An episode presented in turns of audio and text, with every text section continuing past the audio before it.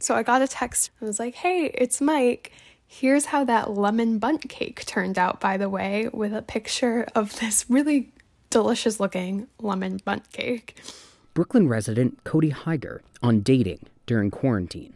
Okay, so clearly this dude has the wrong number. I did not talk to anybody about a cake. And then he was like, oh, wait, this isn't Leah? And I was like, no.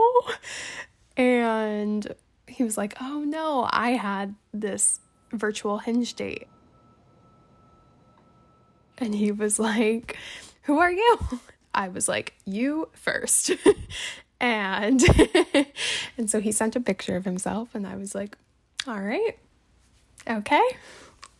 Interest has has gone up.